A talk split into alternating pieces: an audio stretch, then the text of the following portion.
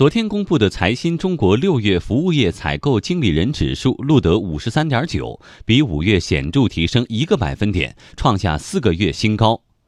根据财新报告，客户需求改善，业务量增加，促使服务业企业继续增加用工。六月份服务业用工增速创下去年八月以来新高。要闻快评：服务业的提升是新经济发展中服务业本身发展的要求。复旦大学公共经济研究中心主任石磊：服务业呢，分为生产服务业、消费服务业和综合服务业。从我们看到的这个服务业 PMI 这个荣枯指数来看呢，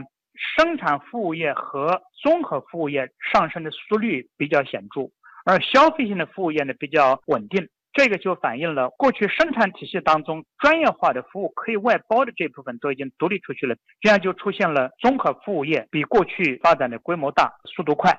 结论就是经济结构调整、动能转换一个重要的因素是服务水平的提升、服务方式的提升和服务专业化水平的提升，适应了新经济发展当中服务业本身发展的要求。